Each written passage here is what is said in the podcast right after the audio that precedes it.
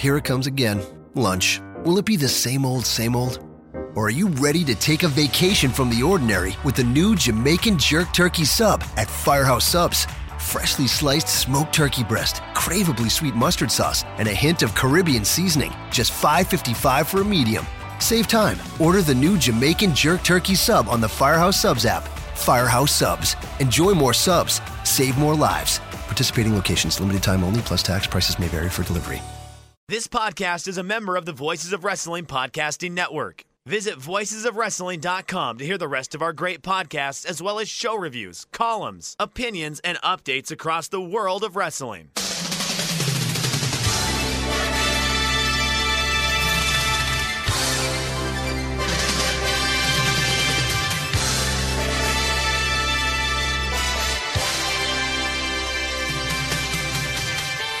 Hello, everybody, and welcome to the Super J Cast. I'm Joel Abraham. With me is Damon McDonald. How are you, Damon? We are well. We've had an exciting week and of, of World Tag League action that we will spend two seconds on. But but even more exciting, Joel, is uh, the fact that one, we finally have our year end awards ready to rock and roll and ready. If I'm not mistaken, don't let me jump the gun here, but I believe we are ready for for voting. Am I correct? Yeah, you certainly are. Thanks to the excellent work of Pete, who you can follow on Twitter at comms underscore Pete, who has done an amazing job for us, putting all that stuff into the, the Google Docs. So we don't have to count anything. It's pretty much all there, all ready to go. So thank you so much, Pete, for that. I think we're going to have to think of a suitable reward for all the effort he's put in. But yeah, it's ready to go. We spent the weekend uh, deliberating over who the nominations were going to be, and we are ready to reveal the nominees to you now and who made it, who didn't make the cut, why they didn't make the cut, and I'm excited to discuss this. Yeah, I think this is a lot more interesting to our listeners than talking about. I hate to say it, but you know, meaningless first night, second night of World Tag League. I mean, we'll we'll hop into it for a second or two, but truth be told, I think the the majority of this show is going to be talking about the year that was and the the winners and losers so far, and uh, again, your opportunity to vote. So we'll go over how you can vote, the, the the methodology in which we tabulate our winners, and then come right before Wrestle Kingdom we'll be able to announce our year end award winners, which is always exciting. Everyone looks forward to this, Joel. I know this is your first one, but uh, we've done uh, two in the past, so this is our third annual. So I think uh, I think we've got the respect of the New Japan Pro Wrestling community on this, and um, these are the awards that matter. We like to think, and we're excited. I can't believe it's this time already. I mean, it feels like uh, feels like it was just the summer months, and now it's uh, we're we're talking about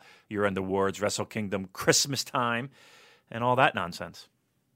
We should get some little trophies made so when I fly out to Tokyo, we can get in touch with the wrestlers and say, "Hey, it's time for you to pick up your Super J Cast Disappointment of the Year award. So let's uh, let's meet up." yeah, let's let's get it let's grab a beer. Uh, you know, we we discussed that. So the year previous, we had talked about that, and I was going to get something made, but uh, um, I think it was just we were just going to do rest the wrestler of the year, right? So uh, Naito was to come local, or he was going to come close to local, and I was going to go, but for whatever reason, I couldn't make it, or some nonsense, and it just never got to be. So maybe, maybe we do, you know, get a little plaque, you know, like they used to do back in the day for, for the Pro Wrestling Illustrated Awards. Um, you know, I'm sure, you know, somebody who is uh, in the running for Wrestler of the Year will show up either near you or near me, and uh, that'd be a nice little opportunity to hand that over. And again, this is the third annual, so we've got uh, a few winners previous that we can uh, put on there to make it look like we're a legitimate thing, and uh, yeah, I think that'd be a, a, good idea. Let's let's let's try and make that happen. All right, so hopefully we'll have the link for this up soon. I think there's just a few tiny tweaks that we need to make before it's ready to go, like putting the logo on it. But aside from that, it's almost done. And the voting procedure will be picking your top three, your first, your second, and your third choice, and the scores will be tabulated based on that. It's what is it? It's something like five points for first place, three points for second place, and one point for third place, or equivalent. Pete has worked yeah. some sort of clever algorithm for that. Right. He's like a mathematician or something. You know, he's like you know Goodwill Hunting or something. Uh, yeah, I believe though when it boils down to it's some something like five for first, three for second, and one point for uh, third place. So again, just to be clear, everyone, uh, you are voting for your top three in each category, except, uh, as always, your favorite pro wrestler within New Japan confines and your least favorite. You're only voting once. You're only voting for one. So, but for every other category, you are voting for your first place, which would get five points, your second place, which would get three, your third place, which would get one. And if I'm not mistaken, I tested out the form. Uh, I don't think it lets you move forward unless you do that. So, um, you know, it's pretty idiot proof. Uh, but I'm sure we will still get some people. I can't just fuck it. Okay. Again, people emailing people us saying, "Hey, I made the wrong picks. Can you go and change them?" Ugh, yeah, yeah. Think about your picks first, because no, I don't want to go back and change anything. Uh, you can only vote once, right? So each each Gmail account, you do need a Google account, uh, if I'm not mistaken, to do this. But um, each each account is tabulated once. You will not be permitted to uh, vote multiple times. So I don't want to see any uh, any nonsense or shenanigans. So, uh, but yes, again, you're voting for three people in each category. All right, so let's get straight on to the first category, which was Wrestler of the Year awards. And here are the nominees: we got Hiromu Takahashi, Hiroshi Tanahashi, Jay White, Kazuchika Okada, Kenny Omega, Kota Ibushi, Minoru Suzuki, Tetsuya Naito, Tomohiro Ishii, Will Ospreay, and Zack Sabre Jr. So the only one that we had a bit of consternation about was the inclusion of Hiromu. Now, I insisted that Hiromu was in there uh, based on his output this year. So we got a fun four-way match at Wrestle Kingdom. We got a brilliant match with Ospreay at New Beginning. We got a good run with Bushi in the junior tag division. A very good best of the Super Juniors. Match of the year Canada in the final with Ishimori. A very good title win against Will at uh, Dominion. Uh, great title defenses against El Desperado and Dragon Lee. So there was a lot packed into that half year, and half a year that you could argue is better than plenty of guys' in entire years. Uh, on the topic, actually, at Corpse Captain says Hiromu's latest diary drawing says his recovery is at 93%. So. You, tell him, Scampy. Scampy's very excited about that. So, um, yeah, Damon. So, rest of the year, any anything uh, noteworthy there for you from our short list of wrestlers? Yeah, I think, like, like I said, the fun part of it for us, especially, is when you know we hash out who should be in and who shouldn't. So, wrestler of the year. I mean, you know, you, you, there's there are names that are legitimate contenders, right? And and I think that that's was was our was our key and our goal is to make sure that hey, if they're a legitimate contender, let's put them in there. One for ease of use for the form, right? So you know, if you're looking for the guy that you think should be wrestler of the year, he's there. You can check a box instead of nonsense write-in votes, right? Two, it makes it easier for us because we don't have to count nonsense write-in votes, right? It's there, fine. But at the end of the day, it's it's more of okay, is this person deserving? And I think the the the conversation that we were having specifically about Hiromu was is the one is the body of work until his injury worthy enough to make up for the fact that really you know more about a half a year he was out of action right and and do other people have have their collective body of work uh, been able to to to match or excel greater than that half year.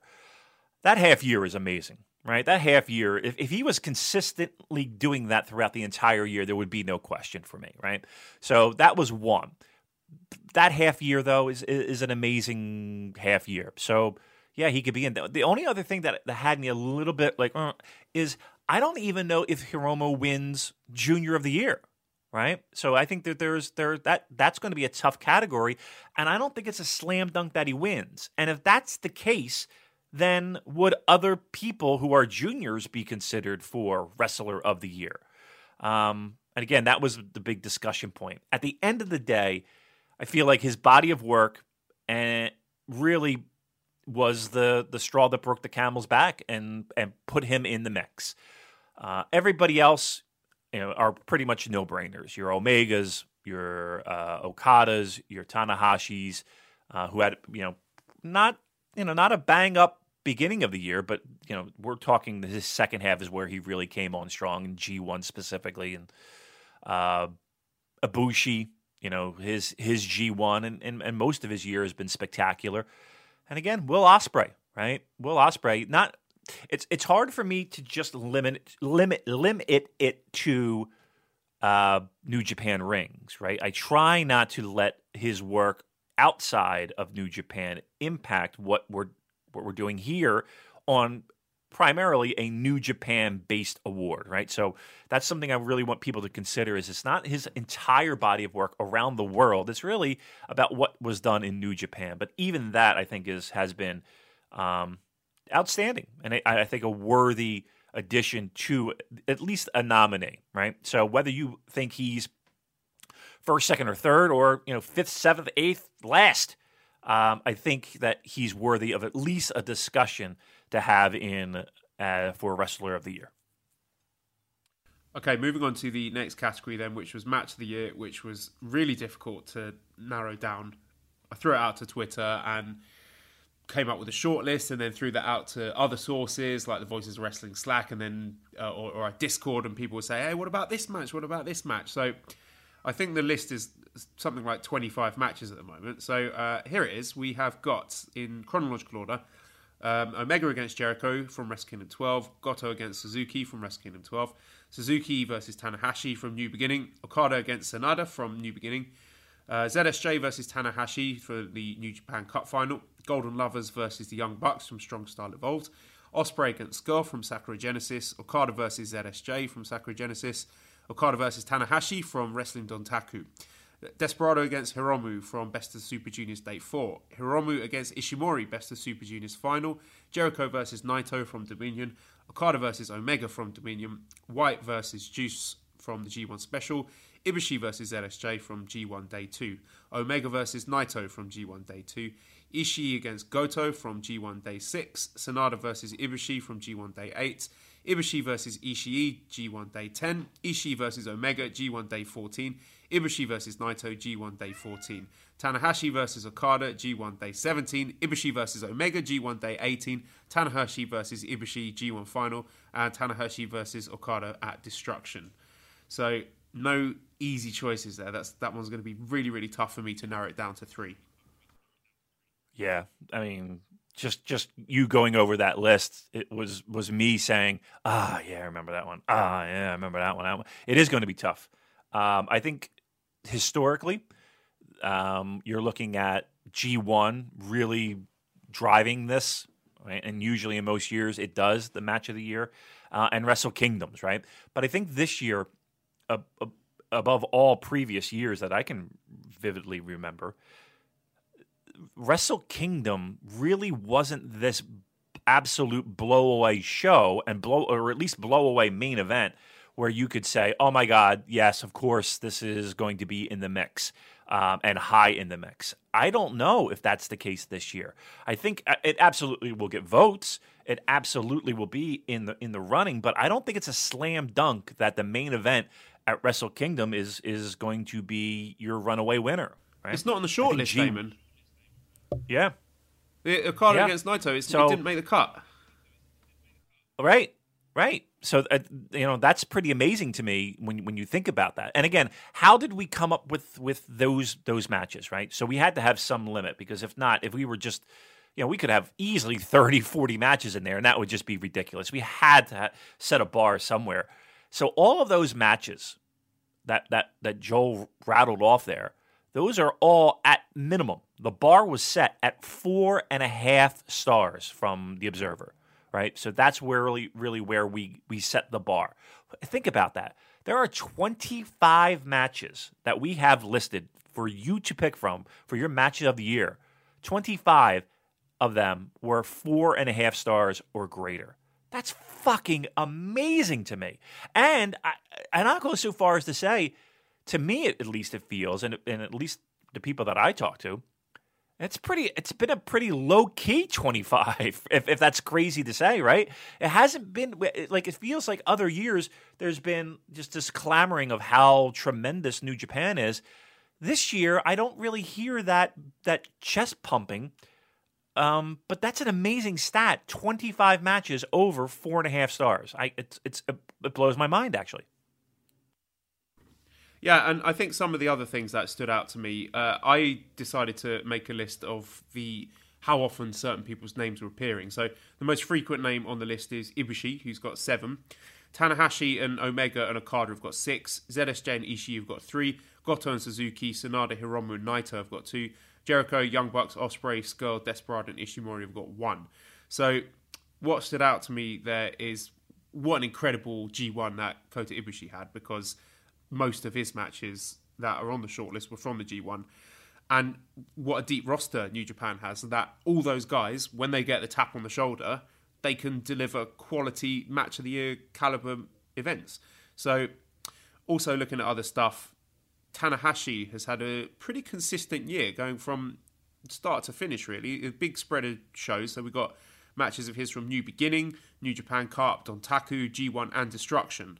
So, I think Tanahashi was flying under the radar somewhat until the G1, but yeah. now looking at it, we're seeing this list of matches, you can really see that from pretty much the entire calendar year, he's been delivering non-stop. That's a very good point, actually. You know, and I, and I think the narrative, and I hate to use that word, but there it is, um, is that Tanahashi really didn't kick into a, a, higher gear until the summer months, right? The the G1. But you know, you look at that that body of work, and it really does stretch the entire calendar year. Um, so yeah, again, what are the kids calling it, Joel? You know, it's a low key kind of thing uh, where, yeah, it, it, it, the, the, numbers are there, the data is there, and it says that his year was strong the entire year. But that's seven. That seven number for Kota Ibushi is pretty ridiculous if you think about it. That that's, whew. I mean, how could he not be in the mix for Wrestler of the Year with those kind of numbers? Yeah, which again will tie into something we're going to discuss later about people being uh, undervalued and underappreciated. But uh, let's go on to the next category, which is uh, Show of the Year. So we've got Wrestle Kingdom 12, New Beginning in Osaka, Sakura Genesis, Wrestling Dontaku Day 2, Best of the Super Juniors Night 13, Dominion, G1 A Block Final, G1 B Block Final, and the G1 Final. So I've got a feeling that this is going to come down to Wrestle Kingdom and Dominion. But it was interesting you brought that up earlier about Wrestle Kingdom wasn't a show that had the one blow away match of the year caliber match, even though we did get uh, Kenny Omega against Chris Jericho, which Big Dave ranked as five stars. But in spite of the fact that there wasn't that one blow away match, in terms of the consistency, that show, all the matches were such a high quality. Even the the lowest ranked matches, like you know, you, you, Never Schmoz and things like that, were still you know, pretty decent. And then you, you just got consistently good matches. You got Roppongi 3K against Young Bucks, which was great. You got uh, Cody against Ibushi, which was great. You got Evil and Sanada against Killer Elite Squad, which was really good. So matches that you sort of looked on on paper and thought, yeah, they'll be all right, but actually ended up delivering big. So you just got a very high quality show just from start to finish. Consistent. But, uh, yeah. yeah, yeah, yeah. Um, I mean, Dominion is the one I suppose that is going to stand out more because of that spectacular main event. But uh, I just think the quality for uh, Wrestle Kingdom is going to give it a run for its money. Yeah, the, the the the consistency throughout, you know, not that there's an intermission at Wrestle Kingdom, but you know, you know what I mean. The the, the championship matches that that were at the tail end of the show. Yeah, I mean, all of them were at a at a at a, at a high level, but again, not that one match where it was just like you know, it knocked your pants off. That being said, you know, you had other shows where the main event was was the driving force, and is that enough to to squeak it by? If if Dominion is that if is that if Dominion is that show, so I, I, to me, it it feels like the for the first time, Wrestle Kingdom. This is a Wrestle Kingdom winner traditionally each and every year, right? Each and every year, Wrestle Kingdom kind of wins and wins by a decent margin. And I think this year for show of the year, this is the first time, at least doing these awards, that I feel like that Wrestle Kingdom show might be in jeopardy. Yeah, because Dominion had the spectacular main event with uh, Omega and Okada having their best two out of three no time limit match. But the supporting matches as well, the Naito against Jericho match was fantastic. The yep. Young Bucks against Evil Sanada match was great. The Hiromu against Will Ospreay match was really good. So you know, it's not like the rest of the Dominion card was skippable and the main event was the only thing propping it up. This is it's, it's really really tough to call.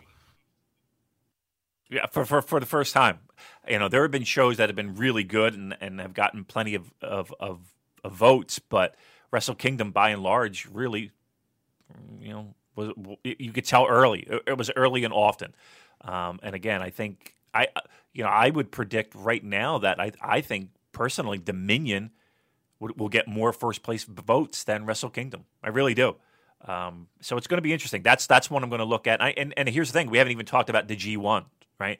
So everybody usually throws in a G1 show, whether it be the semifinals, either one, or or finals, in the mix, right? So usually that gets a lot of third place votes, and it, you know, but um, everybody votes in like like at a third place spot. So traditionally, it was almost always Wrestle Kingdom first with the five points, and then then a, and a show in the middle, and then uh, everybody voting for you know the G1 shows either second or third, and swapping out the first or second. But everybody always had a G1 show in there, so.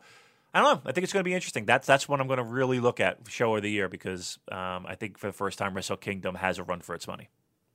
And uh, dare I point out here that I was there live at both shows. What a lucky man I am. You really are. And, and, you know, while I was at Wrestle Kingdom, um, in in in a halfway decent state of mind. There were times where I was like, "Woo, I shouldn't have had all those strong zeros." But uh, yeah, very good. I was there as well. All right, very good. Uh, what else we have? We have a, we have a lot more to get. Okay, tag team of the year. We've got Desperado and Kanemaru, Evil and Sanada, Golden Lovers, Guerrillas of Destiny, Roppongi 3K, and the Young Bucks. It's pretty clear cut in those six teams. I think they're all there on their own merit there wasn't really anyone that we had to cut from that. I think those were the, the standout teams, and this one's going to be tricky because you think the Young Bucks would run away with it, but then if we're talking strictly New Japan, then it's a lot more even keel, isn't it, Damon? Because a lot of the stuff the yeah. Bucks did uh, outside of New Japan was great, but uh, if we're talking strictly New Japan, then yeah, it's kind of a wash at the moment. Yeah, and, and I think that you know, you have two legitimate contenders in the junior ranks, right? With uh, Kanemaru and and and Despy and and Roppongi 3K to a certain degree, right? So I think those are legitimate. They have legitimate shot to to squeak in the top three. Um, I think God is a favorite, right? To to place at least. Yeah, you, I mean traditionally and historically, this was a young bucks category. Um, I don't think it's a slam dunk that Young Bucks are are walking away with this again. I don't I don't know if they if this is a a multiple year run. It might end this year, to be honest. Um, for me, if I'm if I'm showing my cards right now, I don't know if I go Young Bucks first. They had a great first half of the year, though. Let's remember that. You know, I remember in the summer months we, we were talking about you know Nick Jackson and Matt Jackson, you know, could there be talk about them wrestler of the year, right? If we remember those conversations, and it seems silly to say that now, right, with the second half of the year, but um, they they they did have a fantastic first half, and um, you know, I just vividly remember the job of of them selling the back injuries and and and carrying that throughout the entire uh, narrative once again of the first half of the year.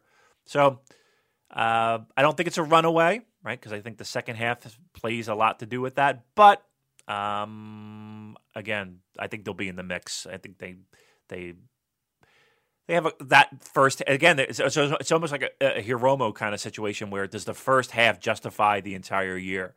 Um, they're going to get plenty of votes. I don't think it's going to be a runaway, but they're going to get plenty of votes. And for all the talk of the World Tag League being pointless, I think that is a good opportunity for Evil and Sanada and the Guerrillas of Destiny to push out ahead there. Because looking back on the Young Bucks, they had those two excellent matches with Roppongi 3K, Wrestle Kingdom, and New Beginning. They've had two brilliant matches with Evil and Sanada. Uh, they had the match with Golden Lovers. That was amazing. They had their match against GOD uh, at one of the, the US shows. I forget the name of which one. but definitely everything was heavily weighted in their favour. But then with the stuff that's been going on with the juniors and also with this World Tag League, I think there's a chance for some of the other teams to even things out a bit there. So I, I still think Young Bucks are the favourite, but definitely chance for the others to catch up and, and push them right down to the wire there. Yep, yep. And again, I, I try. What I tried not to do is is let uh, you know God's negative uh, uh, influence on G1 be a factor in in their tag team situation. So I tried not to do that, but I think uh, I, again, I, I hope everybody would do that as well. So we'll we'll see what happens there. All right, oh, next up. What, what, about, what about this talk of them getting a new hype man? Did you see this today? Oh, I did see that. You did send that to me. Um, yeah, I mean, I know that there was a lot of nonsense um, at what Survivor Series with uh, Enzo Amore, and then the tweets going back and forth between them, and oh boy, uh, uh, boy. Um, I mean, look, I think I think I don't I don't think people need to guess where I stand on that. A hard pass, hard pass on that one. All right, let's move on to the next category, which is Junior of the Year. We've got El Desperado, Hiromu Takahashi, Kushida, Marty Scurll, Taiji Ishimori, and Will Ospreay. Uh, we cut Sho from this list. Uh, one or two people suggested that he should make the cut, but they're just not enough singles matches to justify it compared to the rest of the people there. Yeah, yeah. I mean, we, we have him in tag. We have him represented there. I don't think that there's a body of work there for, to.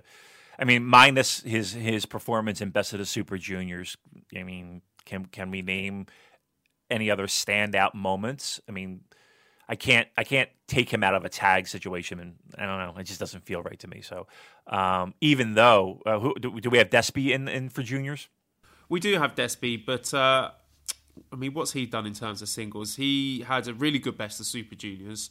I think he had a better best of Super Juniors than Sho. and also he had that title challenge against Hiromu. That was just after Best of Super Juniors, wasn't right. it? I want to say Kizuna Road, and yeah. also just the excellent work that he's done in. I wouldn't necessarily say carrying that team with Kanemaru, but he's definitely uh, the more exciting of the duo.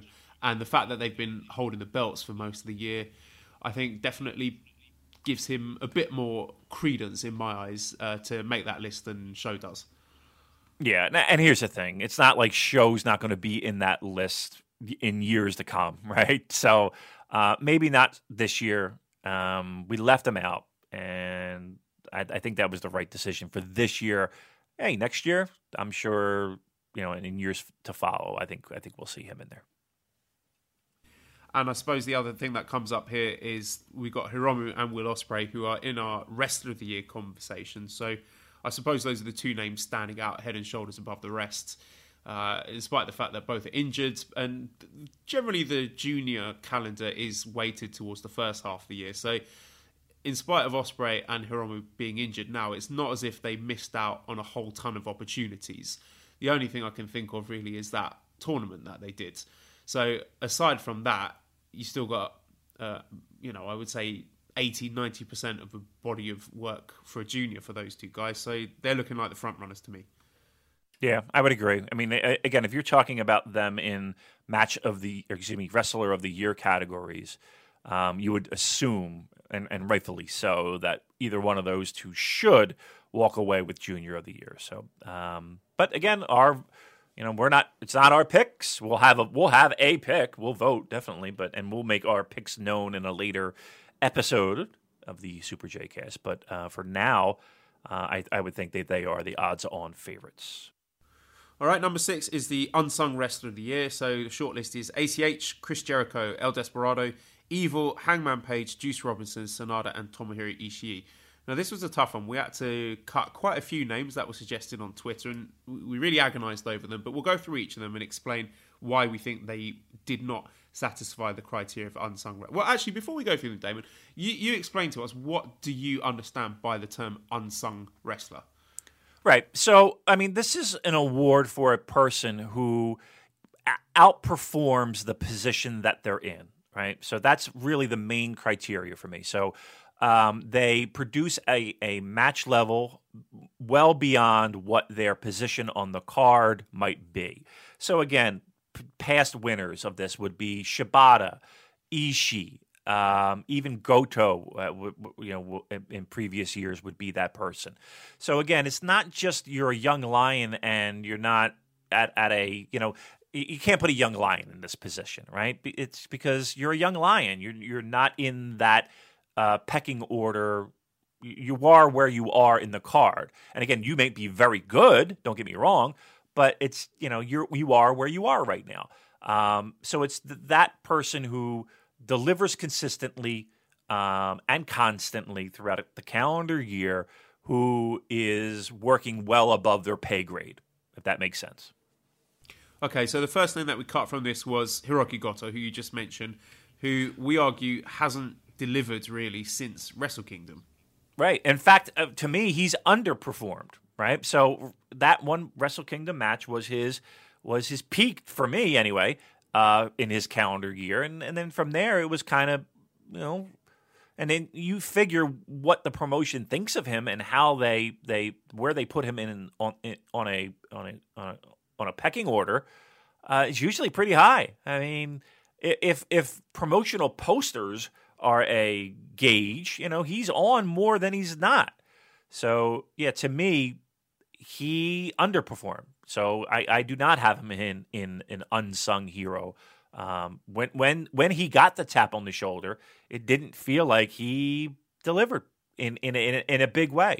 In an average way, okay, um, but it's hard for me to to give him uh, kudos for the performance of 2018. A lot of people also saying Kota Ibushi, but this is a guy who is he's at the top of the card. He's in Yeah. one of the biggest storylines of the year, and he's also in the running with a serious shout of winning Wrestler of the Year. So he's not really unsung, is he? No, I mean we're singing it right now, right? Um, he's yeah, he is at the top of the card now. Uh, uh, again, if if his ceiling in people's eyes is IWGP Heavyweight Champion, and that makes him unsung, eh, I I don't know if I can agree with that. It's he- he's he, again he's top of the show in most cases. Uh, he can headline, he and he does, and he's in the he was in the biggest storyline just about of the entire year with the the Civil War stuff. Whether you liked it or didn't like it, uh, that's another story altogether. But yeah, he's top of the he's top of the card. He's not unsung at all. Uh, another name that kept coming up was Toa Henare, and again the question is: Is he outperforming his position? And I don't think he is. No, not not not right now. No, I mean, does he deserve to be, you know, intercontinental champion? Right, that would be overshooting. That would be you know overperforming. Right, he is at the level where we expect him to be for his stage of of the career. Keep in mind, he's fresh out of being a young lion. Right, this was really um, his first full year not being in that. So no, I think he's right where he needs to be. And again, eventually, you know, in in two or three years, if he's still in the same position, but his match quality has risen tremendously, yeah, then he would be in this pile. Uh, some of the other names that popped up, Kushida, I can't really say he's unsung. He's the champion, Champion. at the moment, in the junior Right, division. Um, Chase Owens, Yoshihashi, Tiger Mask, Finley.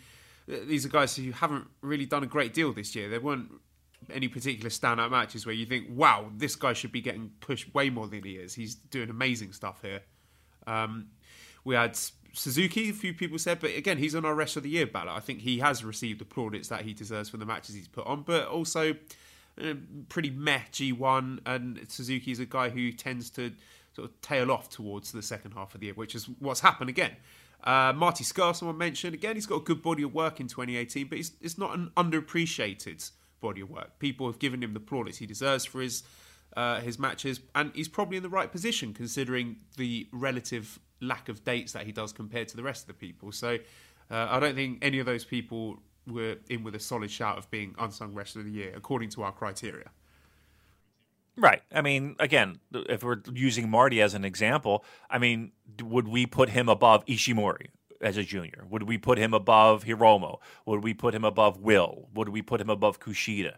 I don't. I don't think many people would. Right. Um, I think he's you know the that that below top tier junior guy, and that's that's fine. That's good. But that's I mean that I don't see him being unsung for that. In fact, I think he, I, I I hear more praise for the work that he does than than anything else. So no, I don't think he's unsung. Okay, moving on to the next category, which is most improved rest for the year, where we've got Chase Owens, El Desperado, Hangman Page, Jay White, Ren Narita, Roppongi 3K, Shota Umino, Taichi, Toa Henare, Will Ospreay, and Zack Sabre Jr.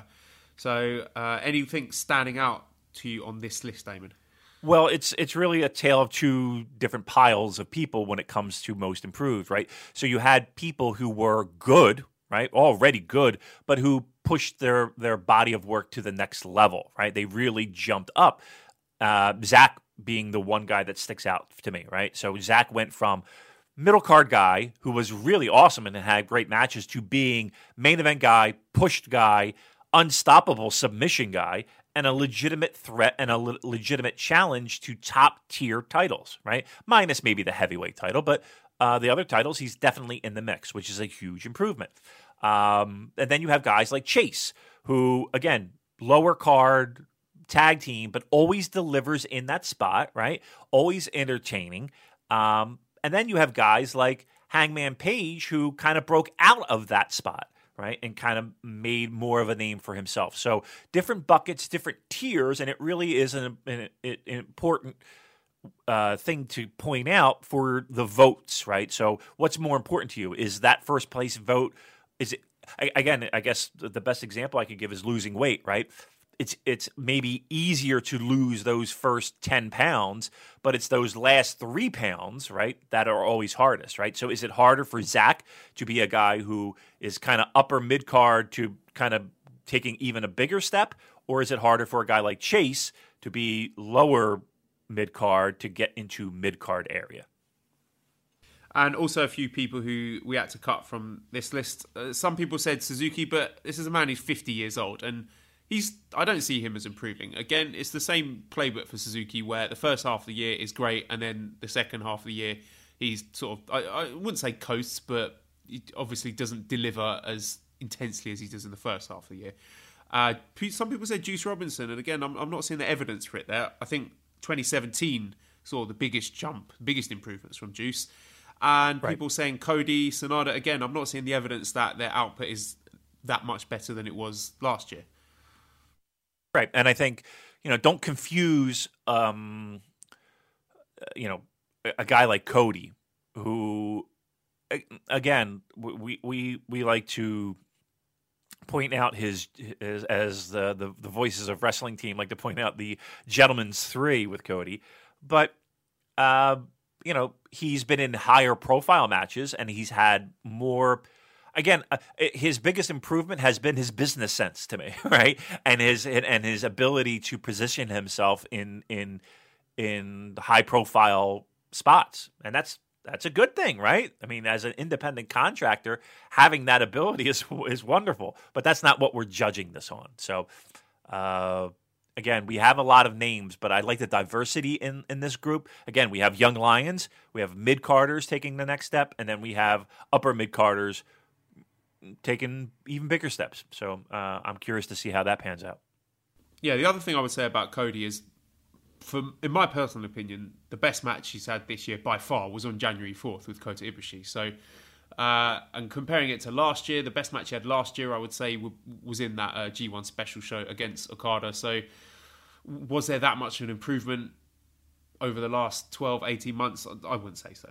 Um, anyway, moving on to the next category, which is uh, biggest disappointment of the year. So we have got the BCOG's G1, the Bullet Club Civil War, Hiromu's injury, the Intercontinental title booking, Juice's G1 and US title run, Kenny Omega's shenanigans, Lanny Poffo, Naito's lack of direction, and the Super Junior Tag League. So quite a mixed bag there.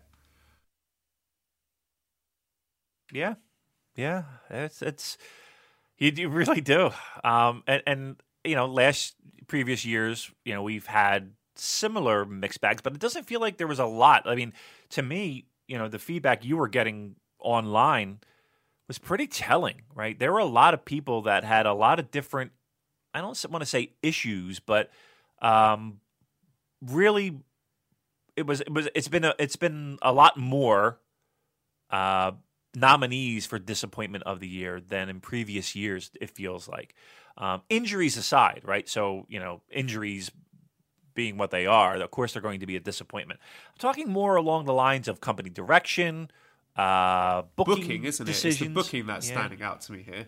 Yeah, And Yeah, I don't and- know if that again- was the case last year. I, I can't really remember. I, I assume it was the uh, Shibata who took the prize for biggest disappointment in terms of injury. And in terms of booking stuff last year, I know there was a lot of disappointment about the booking of the heavyweight tag division, but having so many of them here about disappointment about the way storylines have gone and that kind of stuff, it yeah, it sticks out, doesn't it? It does. Um, injuries aside, Shibata did win last year. Um, it- that that aside, it's you know, like I said, between Naito, between Kenny, between uh, even even the tag team situation, it seems like you know, and uh, the Intercontinental title. And there's there's there's a lot of pe- people that you know have a lot of different gripes when it comes to the New Japan product this year. Um, and, and again, I think sometimes I think that felt like that fell under the westernization thing that, that people would vote for, in, in, and they have in previous years. But uh, yeah, I mean, it, it is. And, and, then, and then, of course, you do have the failed experiment of Lanny Poffo that I'm sure will get plenty, plenty of votes. Which I understand. Correct me if I'm wrong. You you had heard Joel uh, from uh, from outside sources that um, that that experiment is done. Correct. Yeah, and also the fact that he was originally supposed to be doing this entire World Tag League, but he's gone. He's nowhere to be found, and instead they got Kevin Kelly there, They've got Rocky there, They've got Chris Charlton there, they've got uh, Don Callis back. So to me, I think that shows that this Poffo experiment is over. So uh, as huge a disappointment it was, it was a, a mercifully short disappointment. Exactly right. They they they got to their senses. The the acid wore off, and whoever made that decision is finally clean and sober, and uh, we're moving on. So uh, hopefully that's the case. All right. Um, so Other that's disappointment. That, uh, that's we, we, we cut from disappointments as well. So some people suggested Kenny's title run. So I mean, we did put in the Kenny shenanigans to encompass the stuff that's been going on out of the ring. But you have to say, in the ring, it's been solid. It hasn't been spectacular. I mean, we know Kenny Omega is capable of better, but I don't think in terms of just in-ring quality since he won the belt, it's been that disastrous. Uh, some people suggested Western expansion, but again, that's that's pretty broad. So we tried to be a bit more specific at, uh, at what it was. And a lot of people talking about things like, uh, you know, screwy finishes and run-ins, but that's kind of stuff's been happening in New Japan for decades. So it's not exactly a new thing. It's not like Harold Meij has come in and then suddenly we're getting Westerners uh, running in and, and acting like heels and causing DQ finishes. That's been going on for a very, very long time in New Japan. Uh, some people suggested Suzuki's Intercontinental title reign. But again, Suzuki's a B-level guy. He's 50 years old. I don't know what you know. What can you really expect from him? And a few people saying the Golden Lovers, the the fact that their tag run ended prematurely. But I mean, here's the thing: if that had been an extended tag run, then you'd have people complaining that either guy are not being featured prominently enough in singles action. So to me, that feels like a sort of damned if you do, damned if you don't kind of situation.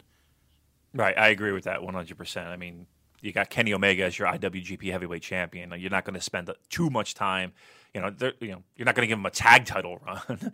um, and again, Suzuki, right. I mean, I think, you know, while he is capable of, of, of tremendous pro wrestling matches, I mean, let's let's be honest here and, and say that, you know, the in three years, it's it's it's drips and drabs of that, right? And again, uh, for a 50 year old guy, um, you're not gonna, you know, he's not gonna learn new tricks. Let's put it that way. So uh, I wouldn't necessarily call that a disappointment. I just think it was, you know, it was a Suzuki title run. I mean, that's the best I can give you.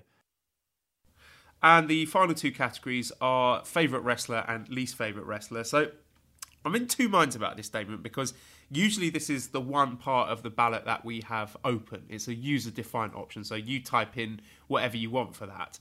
But Pete, being the amazing guy that he is, has offered and has actually done it so that he, he's written out every single wrestler on the New Japan Wow. roster as they appear on the website. So you just need to click and choose the one that you want. But that Wow. does uh, eliminate some of the quote unquote fun. I seem to recall last year someone typing in Damon McDonald in uh, katakana. Am I remembering that Yep. correctly? As least favorite. Yep, correct. right.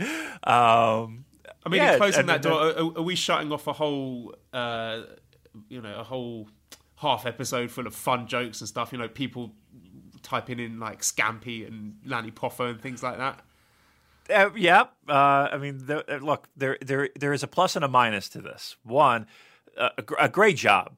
I mean, he typed in everybody um, in that list. So, I mean, my hats off to to Mr. Donahue. So, thank you for that. But uh, yeah, there is there is going to be missing the uh, and, and and and and some of the, the the voters are just brutal. Like they won't just put a name; they'll put like you know I'll just pick a name out of a hat. Uh, again, not that anybody would, but we'll just say Kushida, and will give me you know two sentences of why Kushida is the is the biggest jit bag on on God's green earth, right? Um, and some of them are really funny. Uh, we do have some funny fucking listeners, that is for sure. So, uh, yeah, we are removing that, unfortunately, just just for ease of use. Because here's the thing, Joel. Uh, if if last year is any indication, and uh, we grow every single year, whew, it, we're going to get a lot of votes. We're going to get a lot of people participating, and it's always fun. So anything to to, to make this the system uh, streamlined and a little bit easier for us, the better. So, um, listen, if uh, you could tweet at us, right? You can give us your takes. Uh, we'll read them on the air if if if if, if we have to.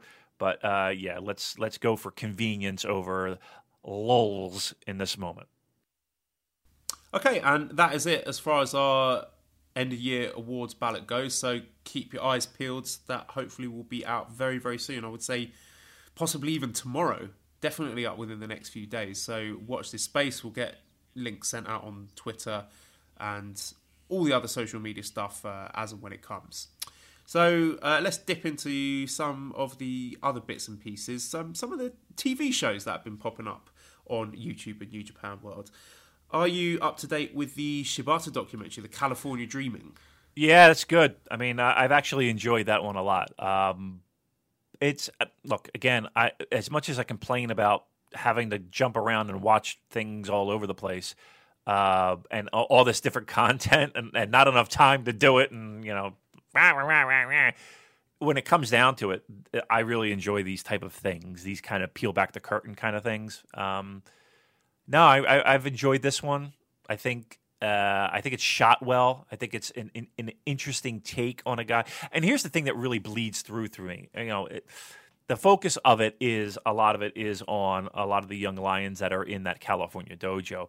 But what really shines through to me is one, obviously Shibata's love for pro wrestling, but two, you really get a sense and a feel that man, if he gets clearance, he wants to come back in the worst way. It really does. It- I, I, that's that's the one thing that really kind of like he he's he's itching to get back in, and I wouldn't be surprised if he got clearance that he would he would do his damnedest to, to do just that. They should do like some sort of angle, like the the Nexus thing in WWE, where Shibata and his four young lions just you know invade at the end of a show and just like batter everyone. That would be quite cool. But yeah, I, I've enjoyed this TV TV show as well. It's been interesting seeing Shibata's sense of humor and you know the little jokes he's making about their cooking, and it seemed like the last episode was mainly focused around making kimchi chanko, which is quite Right. funny. And also, what really st- sticks out to me is how much respect those four trainees have got for Oh, yeah. Shibata, and that they they would are going to do anything that he tells them to do. And they're just four really hard-working, humble guys, and you're starting to see their personalities shine through a little bit. But there's no egos there whatsoever. It's just four people who seem to have a really deep respect for uh, the business and deep respect for Shibata as well. So I'm quite excited to see those guys. I don't know if any of their matches have made tape yet, but when they do come out, I'll be really interested to see what they look like. Yeah. And I think the one thing that kind of shines through too, and, and you mentioned that, is the humbleness and the respect. And it's not it's you know you, it's very easy to on the surface look at this and be like oh it's a reality tv show and it's going to be hamming it up for the cameras and you know nonsense that you would associate with that. And it really isn't a lot of that at all. In fact i mean i could see where people might even be like ah i watched it and it was good but you know where's the where's the spark and where's the you know and, and you're not really getting a lot of that. So uh, for me that's refreshing right for me um, again, I don't know if this is necessarily shot for for my demographic, but yeah, it's it's it's. Uh, let's put it this way: I look forward to seeing them, um, and I can't say that for too much about like like you know, f- like being the elite. Like being the elite's not for me. It really isn't. I mean, I'll watch it, and only because uh, somebody will be like, "Yeah, you got to see this because of this storyline or that," and even then, I'm kind of hemming and hawing about it.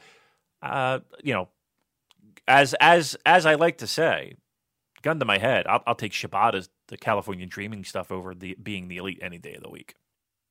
Yeah, even when you've got people doing ridiculous things like putting wasabi in their chanko, which is not what wasabi is for. You, you leave that well away from your chanko, young lion, whoever you were. Um, but interesting you mentioned being the elite there because recent episodes, the whole shtick seems to be making jokes about joining WWE. So we got uh, someone posing as Triple H and leaving little messages, and we got Cody going into convulsions and spewing out facts about WWE. Now, the thing with being the elite, I think they did a good job in the, let's say, the last season. I say all the episodes leading up to All In, because they were building up pro wrestling angles. They, they were building up hype for matches, which paid off during All In in a really satisfying way, and they did a tremendous job of that. But here they're just making little sort of nudge, nudge, wink, wink, breaking the fourth wall jokes about joining WWE. And the more they do that, the more to me it's kind of telegraphing that they're not going to WWE, they're going to be staying. So, what's the payoff for this sort of stuff? Is there going to be a payoff? Because I can't see how there will be. What kind of match is this going to end up with? So, I mean, is it unfair to say that this show is starting to jump the shark a little bit? Well, I mean, you know, a lot of this is them kind of just getting laughs on for themselves, right? It just feels like they're doing things to so they could watch it later on and be like, ah, and people, you know, can you know giggle, you know, I don't know, you know, just to kind of tickle their own funny bone. Uh, yeah, and the more that they do that, the more it does seem like that they're just sticking around.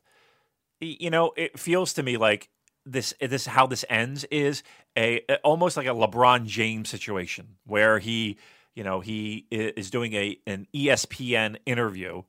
Uh, and that's where he announces he's a free agent in his famous line of, "Well, I'm taking my talents to Miami or whatever," and it's a big announcement and a big, uh, re- uh, you know, reveal, so that you know whatever ad revenue they get from YouTube, they'll get because they're going to make their announcement of whether they're staying or going on their channel, right, on their video. So uh, for views and hits and all that nonsense. So uh, that's to me really what it feels like it is, and you know that kind of goes in line with okay, we're not doing Bullet Club stuff anymore. We're not doing we're not in Bullet Club. We're not doing T-shirt designs inspired by Bullet Club. Why? Because well, we want to do our own thing, and we're going to monetize that. Um, you know, trust me, they're not making this announcement. It's not going to be like a leaked thing where you see it, you know, in a paragraph in the Observer, right? They're they're going to make this a big. I wouldn't be surprised if it's a live stream where they announce it. They're gonna they're going to make this big, uh, and I'm sure that being the elite will be the the the vehicle for for this announcement. I I, I can't imagine it not being. Is that going to be all in two? You buy tickets, go to the arena, and they announce what they're doing. I, I mean, look, wouldn't be it wouldn't be the dumbest thing they could do right? It, I'm sure they're going to find a way to monetize it uh, as good pro wrestlers would. So again, from a business standpoint, why wouldn't you? Right? Does it look?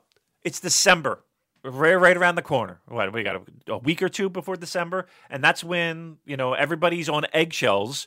Pardon the Chris Charlton pun, but uh, you know everybody's you know everybody's waiting for this announcement. They're going to find a way to monetize it, and they would be dumb not to. And again, whether that's on being the elite, whether that's uh, all in two, when they make the announcement there, they're going to find a way to monetize it. So uh, that's what it feels like to me when it comes to being the elite. we got to touch on eggshells now that you dropped that reference. So I hope some of you went and listened to last week's eggshells episode, which had me and Chris Charlton discussing Wrestle Kingdom Nine. This week you can hear uh, Damon's episode where they were discussing no Wrestle Kingdom. No, I was discussing Wrestle Kingdom Three, Yeah, which was, was 2009. I'm getting mixed up between the years and the, the, the number of the Wrestle Kingdom. And you were discussing Wrestle Kingdom 4, which was 2010, which dropped on Friday. Very enjoyable episode, very informative. I thought you brought something uh, very different to the table than I did. Obviously, I was seeing it with the perspective of uh, a new fan, but you have the deep historical knowledge that made it a really informative listen. Oh, well, thanks. Uh, yeah, I had fun doing it. I mean, my sound quality was terrible, Joel. I was it was awful. Uh, but see if you can fight through that. Um, it's uh, I sound like I'm in a, a tin can. So, uh, but but yeah, I really enjoyed doing it. Um, it was a fun time, and I'm sure that lo- the people that listened to that, I haven't seen myself, uh, uh, you know, in the important spots, Joel, yet. I haven't, but I haven't looked yet today. So I have. Uh, You're there. We're both Am there. I? Yay! I mean, re- I mean, it's so stupid, but I don't know why. I've- feel like I've I've made something of myself when when I'm on a, in a torrent. Um, but I please, put that shit all over Facebook. it's like, how many of you have been featured in torrents? And not only that, torrents for us to show that's already free. right? That's what I don't understand. Right? It, can't you get this for free? It's not like a paid subscription, right? Like if like it's a paid No, subscription it's if the you get it early. feed. Yeah. Yes. Yeah, yeah, it's not like, and it's, so whoever's making the torrent is not like stealing money from Chris. If you download it, it's it's it's not like because I think Chris um lets the Patreon people in on the podcasts firsts, firsts first, and then he releases it to the general public. It's uh, But it's- Indiegogo backers for his book. I don't think he's got a Patreon. Okay, yeah, yeah, okay. So with that being said, you know, it's not like he's he's taking away from those early birds, right? Uh, it's always when it's released to the general public, it goes, right, the, the, the fucking thing is free. I don't understand why it's even a torrent to begin with. But um, ah, it doesn't it does does I? That's another checkbox we can put, Joel. There's, there's another t-shirts check. Uh, you know, it's it's all check. You know, now now we just need other podcasts to follow suit, and maybe they could be a torrent too, because they seem to like to do everything we do. Well, all that stuff's going straight on my CV.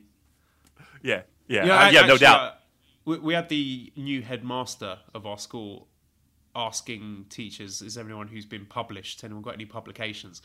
And I was kind of tempted to say, like, "Hey, you can read my article about Tanahashi against Okada, or against uh, read my article about Naito." But I decided against it in the end. But uh, he he is aware that I've got a New Japan Pro Wrestling podcast. Let's just hope he doesn't listen to it.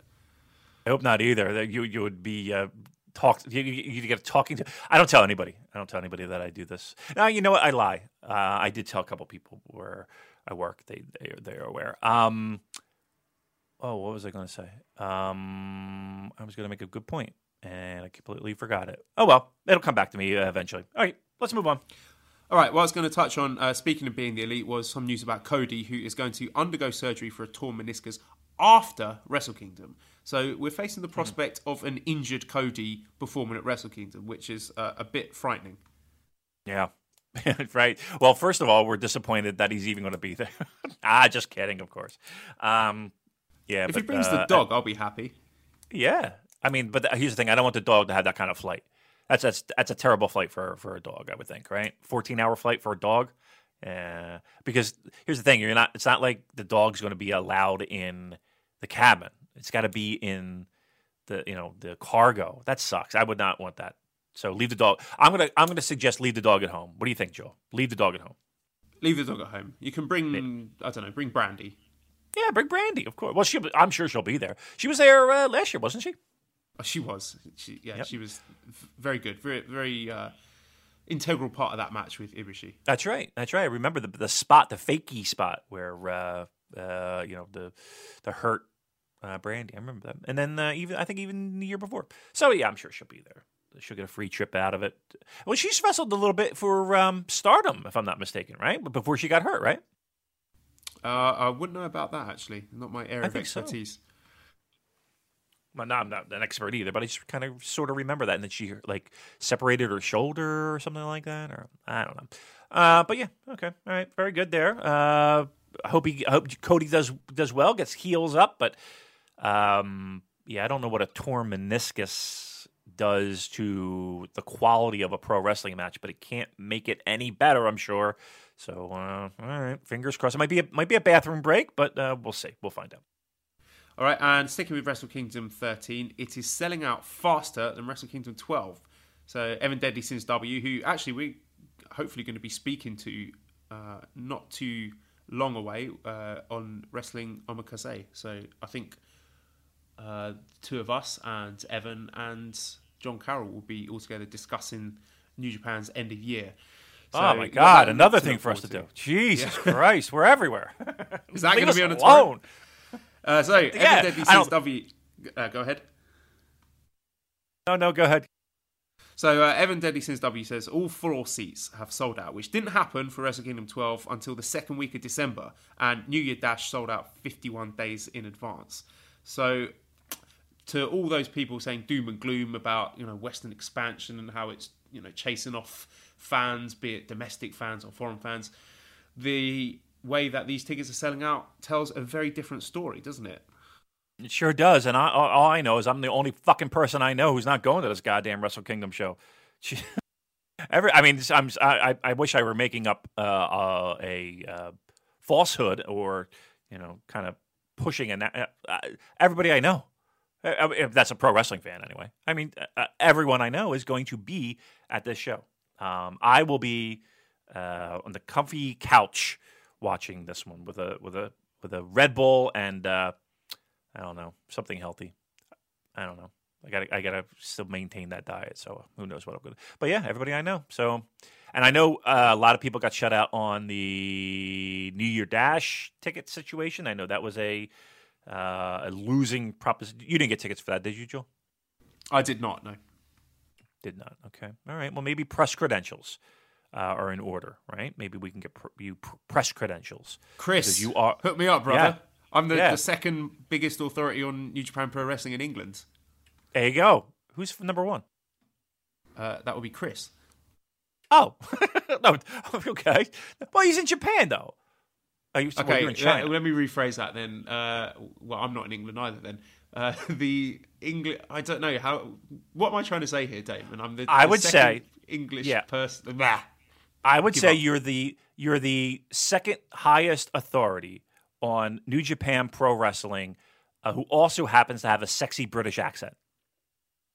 Uh, I don't know because that's opening a whole can of worms. That's opening it up to you know Scottish and Welsh and Northern Irish as well. So mm, I was just trying to yeah. keep it strictly to England because I know. All right. Uh, well, I, I, don't know. I can't remember off the top of my head all the other people who've been on eggshells, but um, yeah, get me some tickets to New Year's Dash. That's the point. That's the point of this. Get, get, get, let's get Joel in this. I mean, if anybody deserves to be in there, I think Joel Abraham deserves to be in New Year Dash. Um, come on, let's let, let's let's see if we can pull some strings and make this happen. All right, what else we got here? Um, some news appeared today coming out of the World Tag League. So Hiroki Goto and Kota Ibushi are going to face each other for the Never Openweight title at the World Tag League Finals. So it was quite funny the way this went down, actually. So Goto has been offering the title shot to Ibushi for quite a while, and Ibushi's been rejecting it, saying, "I don't know what the title means anymore. I'm not interested in it. I reject you. My answer is no." And then he came out. Uh, I think it was last night, or maybe it was a Sunday night on the World Tag League show. Goto goes to Ibushi. Look, I've been challenging you. You said no, and that's it. Fine. I accept your decision. I give up. I'm not going to challenge you anymore. And he goes to walk away, and then Ibushi's like, "No, wait, wait. You're just going to give up like that? Okay, fine. I accept." So a little cheeky bit of reverse psychology there, which obviously works on the, the childlike mind of Kota Ibushi.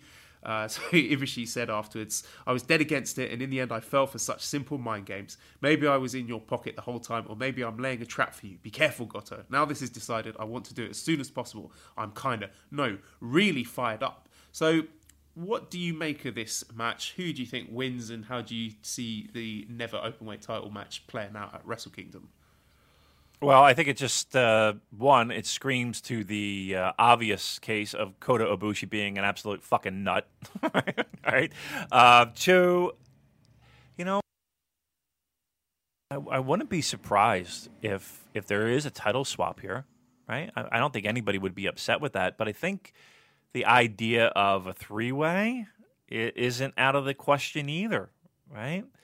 Uh, I'm I'm hoping for a title swap here. I'm hoping for an Ibushi win, and somehow uh, our, our our our new heavyweight, Big Will Ospreay, is able to get his ass in this fucking match somehow, and away we go. It'll be a weird kind of style, right? You know, with Ospreay, Ibushi, and Goto. Which one? Which one doesn't belong here? But uh, yeah, I, I think uh, I, I really feel like there's going to be a title change, and then somehow we'll we'll intertwine a, another three way. I really do think that. Yeah, I think you're right. This the, the, way I see it goes well. So maybe Ibushi wins it, and then Ospreay comes out to challenge him, and then Goto says, "Hey, I want my rematch as well." So we get the the, the three way between them. So that's what I see happening. But I think I would much prefer if Goto loses it, and then we just have Ibushi against Ospreay, and Goto can just you know go in the six man schmoz or whatever because he hasn't really done a lot this year. So I think uh, you know him and never open weight title matches. It, it's done. Let's move on. Give him something yeah. else. Yep, I would hope. All right, well, let's dig into some of the questions then uh, from the Discord. So TJ says, "Why do you think Stardust Genius Naito failed? What are the best matches he had in that gimmick? I want to go back and watch some of those matches, but I don't know where to start." It'd be probably best to answer this question rather than me. Although the only well, some of the matches I've seen when I was doing a bit of prep before Wrestle Kingdom last year, and I went to watch all of the Okada against Naito matches, and there were some very, very good Stardust Genius Naito matches against Okada from yesteryear. Uh, what about you, Damon? Why do you think Stardust Genius Naito failed, and some of his best matches in that gimmick? I think, for me anyway, I think the the the gimmick just felt forced to me, and and again, these are Western eyes that are saying this. It, it, did feel forced, right? That he was trying to shoehorn himself into this vision of what apparently a Japanese pro wrestler was to be, um, and it didn't really connect. I don't, I don't really think that was him. I, but here's the thing too. It, you know you look at him and you could say the same thing, and I hate to bring up a, a name, but you know Nakamura is the same way, right? Nakamura was, you know, who he thought a pro wrestler should be, especially when you're coming out of an age of a heavy MMA influence, right?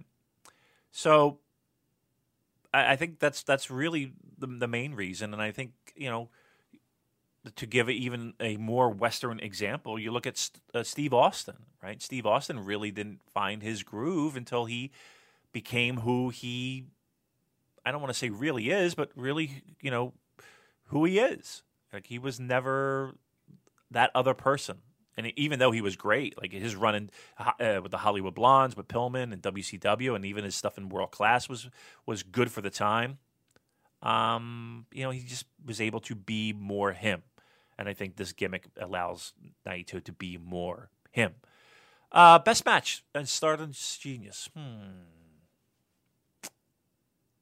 the top of my head, I'm having a hard time really. I think you know matches with Okada have been really good. Um, I think matches with. Uh, I'm almost, if I'm not mistaken, there was an Ibushi match that was really outstanding. Uh, but I, truth be told, I'm really having a, difficult time coming off at the top of my head, like which where I would go with that. Um, I like this tag team with uh, with uh, Yujiro Takahashi. I like that tag team a lot. No uh, limit. What they called? No, no limit. Yeah. I like that a lot for some ungodly reason. I thought that was always fun.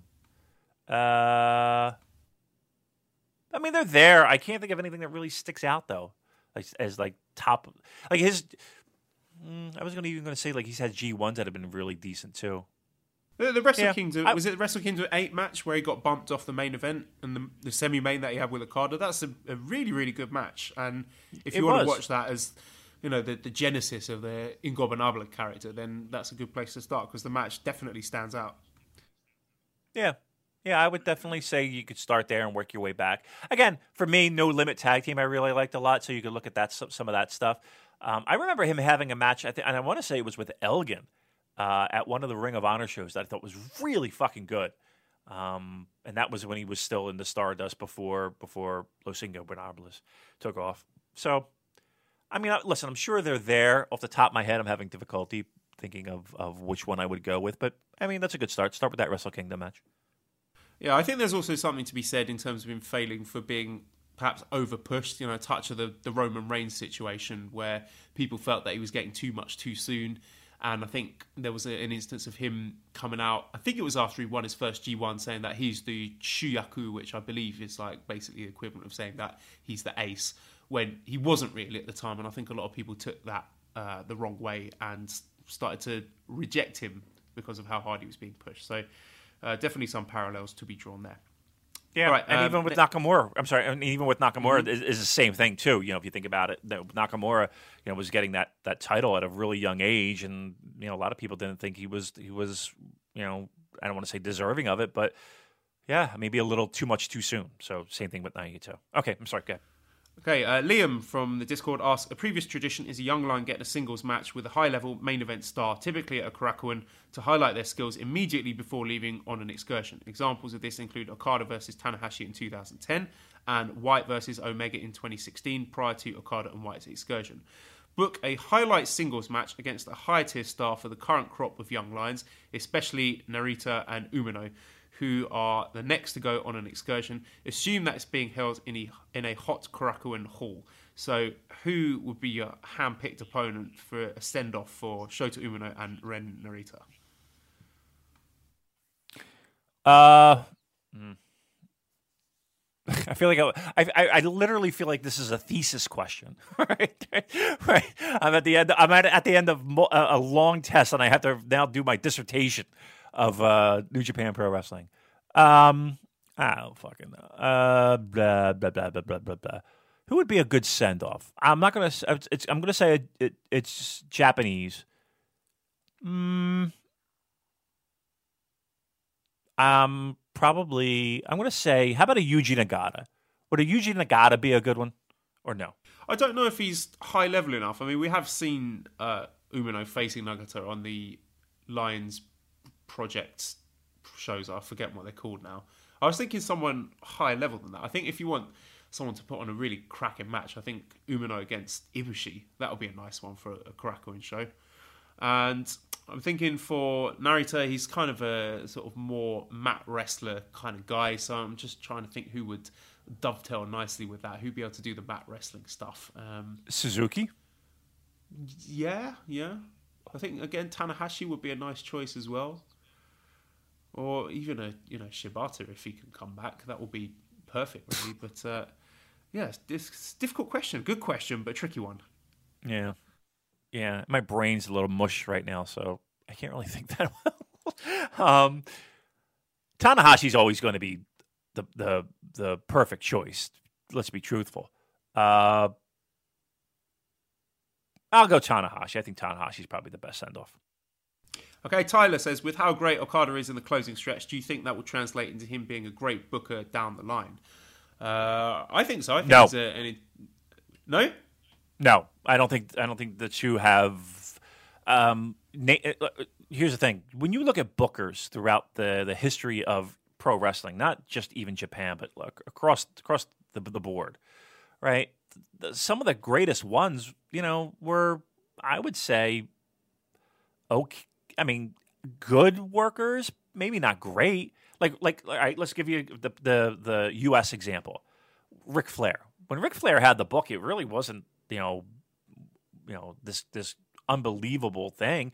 Like he was in a committee in '89 with Jim Ross and Kevin Sullivan and a, a, whole. I think Eddie Gilbert was even involved in that. Um, like Bill Dundee is Bill Dundee a, an an outstanding worker? I mean, he's good, but you know, I, am um, thinking like in NXT at the moment, you have Triple H and Shawn Michaels producing a lot of the matches. So I don't know if we say Booker in terms of you know plotting the long term storylines or in terms of laying helping to lay out individual matches. Because I think if it's the latter, then Okada could definitely do that. But the, the former as you say, there's no correlation between being a good wrestler and being able to tell satisfying long term storylines. Right. I mean, again, if you look at the, the the best workers in all of pro wrestling, I would I can honestly say that um, not many of them had had successful runs in in in in a in a in a booking capacity. Now, as being what what we have here in the states, especially using WWE as an example, as like an agent to kind of help put together story not storylines, but actual matches and and yeah, I mean, I think I think anybody who's been in the ring could could do that, but it's it's that long term story and and okay, we got to get from A to B to C to eventually get to X, Y, and Z. Uh, yeah, I mean that, that I don't think working ability and booking have have a great correlation.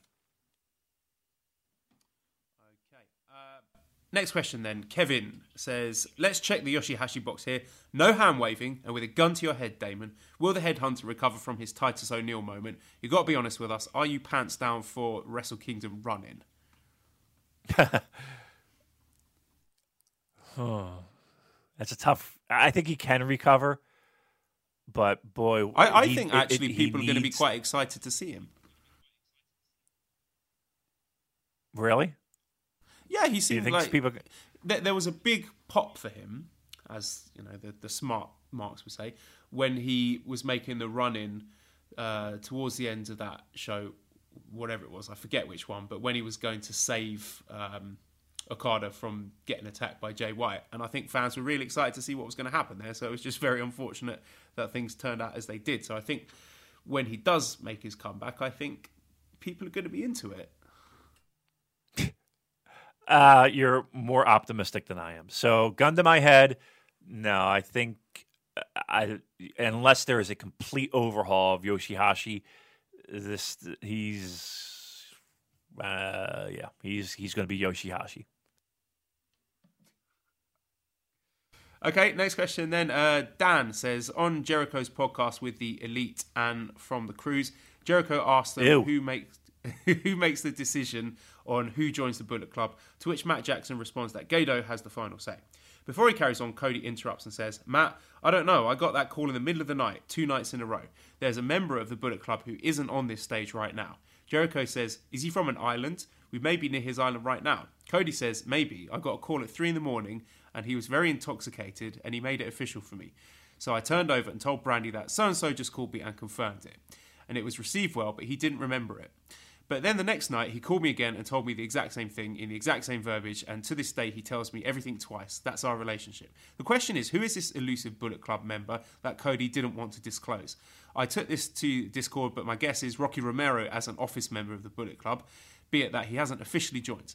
Be it that Rocky's from Cuba, which is the island just below the route that the cruise would have sailed from Florida to Nassau. Um, be it that it was talk about who had the final say it could be an office guy, indi- uh, indicating it could be an office guy. We highly doubt it's one of the OGs, uh, be it that Tonga is in the Pacific Ocean, far away from where the cruise was. If you think it's Rocky, is it possible that this is setting him up to turn on Chaos to join Bullet Club with Jado and Gedo? Be it that Rocky is involved in the Chaos versus Bullet Club match on the last day of World Tag League, as TJ's pointed out. So then uh, TJ mentions also Rocky is super close to Gallows and Anderson and Devitt, especially Anderson from the Young Lion days in the LA Dojo. So he has a connection to Bullet Club already. So uh, a very long-winded question: Rocky Romero to Bullet Club, yes or no? Uh, I mean, he th- who's this? TJ is it? TJ did a wonderful job connecting Dan. dots. Oh, well, no, Dan. Dan wrote the What- what- question, and, and TJ's done a bit of dot connecting as well. Yeah. Ah, Okay, all right. Well, Dan and and TJ, uh, it's like uh, you know they're like the uh, an investigative team. They're like they're, they're they're doing a great job. Yeah, I mean you can uh, look you can you can connect the dots and see that that's a possibility. And yes, Cuba would be an island in the Atlantic Ocean where the cruise was held. So uh, yes, do I think Rocky t- turns and joins Bullet Club? Sure, sounds good to me. I, I, please, I, my my apathy at this point for Bullet Club, great. Sure, Rocky. If, if that floats your boat, let's let's go, Rocky. Okay, Gerard says, do you think Kenny would be a better champ and have better story arcs in 2019 if the Elite left and he stayed in New Japan and didn't get bogged down in storylines with them? Jericho, we're talking about. No, Kenny Omega. Uh, what, what, uh, Kenny Omega, no more Elite, no more Bullet Club. He stays and he has better matches. That's the question? Yeah.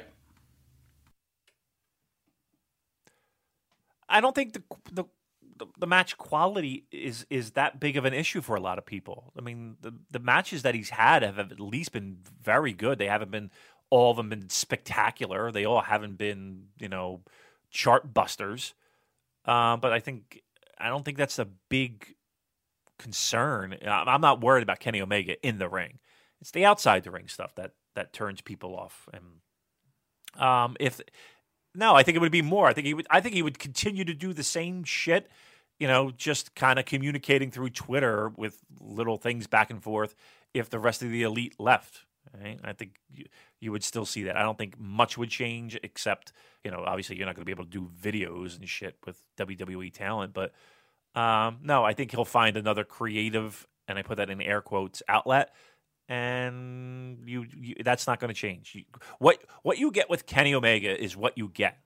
Please, uh, please know that. Like, if you can't stomach the outside the ring stuff, then you're you're in for a long fucking ride. Um, if you can just kind of get through that shit and just focus on the in ring stuff, I think there's a lot there that, that you could be pleased with. Um, uh, no complaints in ring. It's the outside the ring stuff. But again, you know, before before this IWGP Heavyweight Title run, I mean, you did have a guy who you know was the cleaner, uh, who had an affinity with shoving broomsticks up people's asses and spraying people with with cooling spray. So, and especially into his most private of parts. So, uh, you know, it's Kenny Omega. Take the good with the bad. Yeah, I, I going to defend him a bit here and say that the matches that were lined up for him towards the tail end of this year, uh, I think a lot of top guys would have struggled with, and his you know the biggest stars in New Japan have been kept away from him. So obviously he's been kept separate from Tanahashi because that's a Wrestle Kingdom main event, and Okada has been going through his his little. Um, you know redemption arc where he's lost his mind and now he's sort of gradually coming back and Naito has just been in the wilderness. So the people that he is capable of having those amazing matches with, he's been kept apart from for various reasons. Ibushi as well, another match that's off the table for the the uh, the short term. So. Uh, I think that's uh, mitigating circumstances if we're talking about match quality, which you know has been pretty good. I, I don't think you can really bury him for that. All right, um, next question then. One for one bite says, um, what credence do you give to the idea that mid carders are quote unquote owed a significant Wrestle Kingdom match every other year? Example: Bushi and Desperado in the Rumble last year. Uh, Ishii, Zack Sabre Jr., and Juice in the six man gauntlet, now having bigger title shots lined up? Or am I reading into things too much and they just go best match available? Best match available, and who who's going to build out the best card? I really think that's at the end of the day, that's that's the mindset, right? And um, some stuff does seem a little haphazard and thrown together at the last minute, but that to me that's that's the ultimate goal is to put together a show that will sell tickets and will create buzz and and produce money. That's really what it's all about. I don't think anybody is oh he he I owe him one. I mean I mean I'm sure that happens in some cases, right? But I, I think the overwhelming direction of a Wrestle Kingdom show is best show possible, what's going to make the most money and sell the most tickets. Okay, and next question then is with seven Wrestle Kingdom singles matches, who would you give the Kushida Hiromu at Sakura Genesis 2017 or Kushida Taguchi at Best of Super Juniors treatment? So, do you think anyone's going to get a you know very short, you know, sub, you know, one minute long match? Uh, so, for reference, there were oh, six single singles matches last year and seven at Wrestle Kingdom 11, with Tiger Mask W and Tiger the Dark only going 6.5 minutes. So, do you think anyone's going to get shafted on time, basically? Well, I think, you know, the one that everybody ha- is concerned a little bit with is the Zack Ishii match, right? So everybody kind of wants that to go long, but if quite honestly, if they're if they're running short, that's probably one of the first places we're shaving time, right? Um, you know, it's going to be a long show. It always is. Wrestle Kingdom is, but yeah, I mean, the, if you're looking at one singles match where they're going to shave time, it's going to be from that. Okay, so let's dip into some of the Twitter questions, and I'm going to have to touch on the World Tag League here because I did watch. Uh, I've watched most of it, so we've got some questions from there. Uh, Lewis saying thoughts on NJPW offering night two of the World Tag League for free to non-subscribers. I think that was a good idea because I've watched the top two matches from that: the uh, Cobb and Elgin against Evil Sanada, and the uh, ZSJ Taichi against Ishiyama matches. And you know what, Damon? They were both really good. They are worth your time. And ZSJ Taichi is the tag team that I didn't know that I wanted, but with that tag team, it kind of cuts down the Taichi bullshit to a minimum, and they actually complement each other really well. And surprisingly, there was some excellent chemistry between uh, Taichi and Ishii, which is again a singles match that I never knew I wanted to see, but now I really want to see it. So some exciting opportunities there, and two matches that I thought were really good. Um, so Scott says, "Can we admit the first two nights of the World Tag League were actually pretty good?" And yeah, I would say they were. The, the first first one was pretty forgettable. There was nothing great there. Everything was about you know ten minutes, gentlemen's three. But from what I've seen so far, the top two matches of the second night definitely worth watching. Um, other stuff good. I mean, Poffo's done. That's a good thing.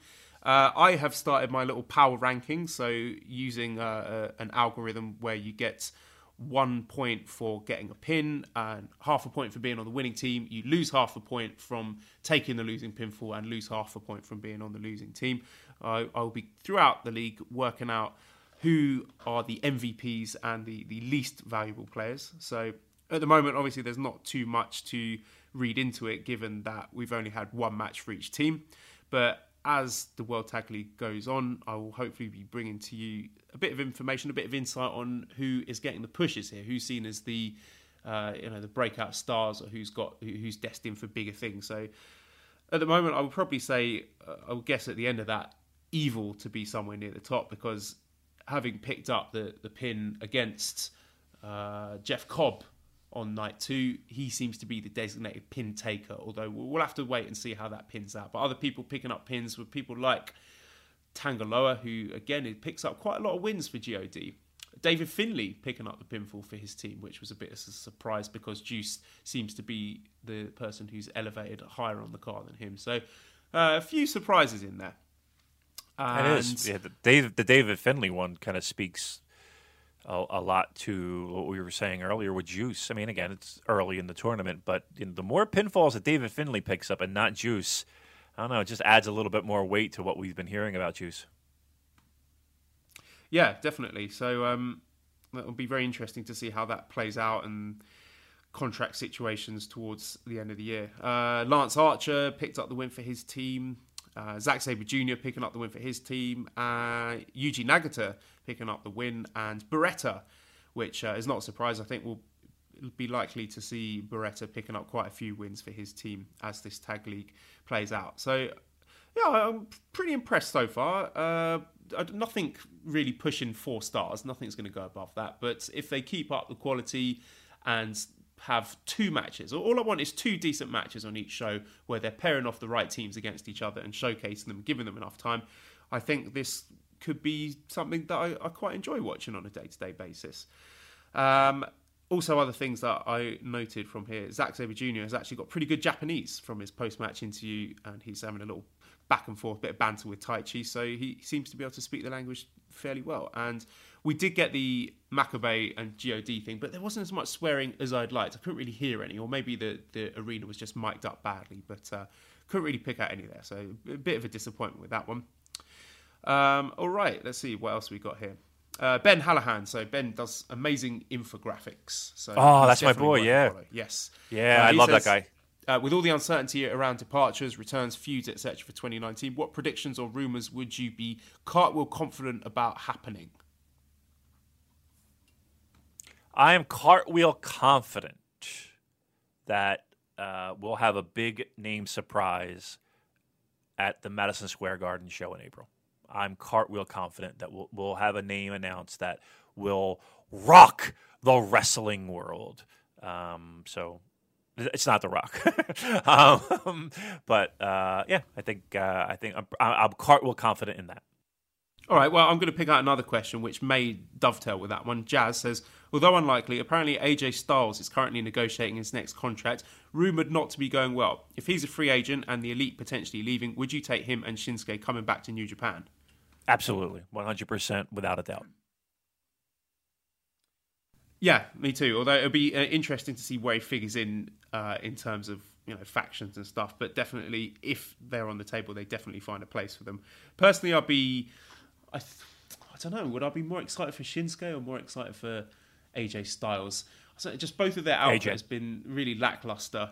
Um, but I think it would have to be Nakamura, given what a massive star he was really? in Japan. Okay, I'd be more excited. I mean, I'd be excited for both, but um, to uh, I mean, look, again, the biggest knock on on Nakamura has always been that you know it, there are times when he over delivers and it's just a, off the charts amazing, and there are times where it's you know falls a little bit flat. Um, AJ, his body of work at New Japan was was almost always in a main event, high caliber, uh, chart busting, star busting performance. So, uh, yeah, look if. Uh, if, if they did decide to uh, make a big push for that, I would have absolutely no problems, and I think they could fit perfectly in a main event spot. And keep in mind that we already do have that built-in Kenny Omega AJ feud that could possibly uh, kick off uh, due to the uh, happenings at that New Year Dash where AJ uh, was kicked out of Bullet Club. So uh, there is always that to lean on. Brandon from New Jersey the famous Brandon from New Jersey says uh, WWE or NJPW. My answer would be the Safe Company.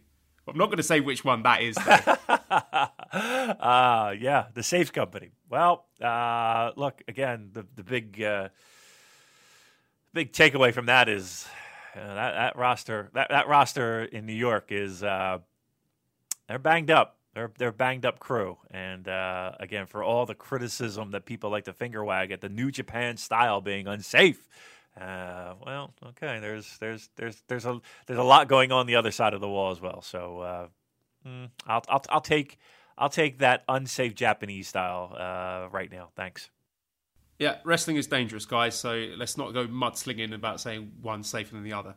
Uh, Tejas says Kevin Kelly on Talk is Jericho said that he went to a J- restaurant in Japan that kicked him and Callis out because it was for Japanese customers only.